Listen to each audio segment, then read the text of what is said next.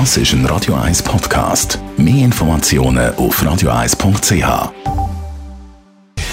Gesundheit und Wissenschaft auf Radio 1. Unterstützt vom Kopfwehzentrum Irlande Zürich. www.kopfwww.ch es gibt ja die unter uns, die sind permanent am Selfie machen. Smartphone vor dem Gesicht und sich selber am Föteln.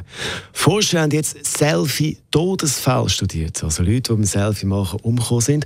Und das sind nicht wenig. Seit 2011 sind fast 260 Menschen beim Selfie machen ums Leben gekommen.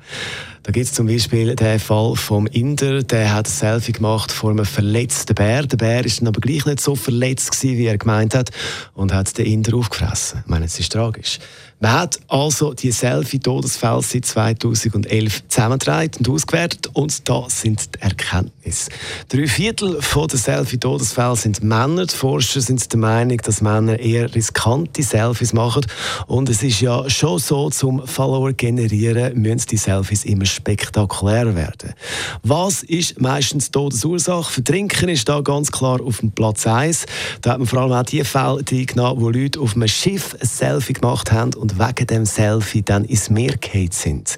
Gerade nachher kommen die Leute, die wegen einem Selfie einen Verkehrsunfall ausgelöst haben und selber dabei ums Leben gekommen sind und stürzen auf Platz 3. Die Forscher empfehlen als Gegenmaßnahme mehr Selfie-Verbotszonen, gerade an gefährlichen touristischen Orten. Und es ist ja eben schon entscheidend, dass das spektakuläre Selfie dann nicht das letzte Selfie überhaupt wird. Radio 1, nur für Erwachsene. Das ist ein Radio 1 Podcast. Mehr Informationen auf radio1.ch.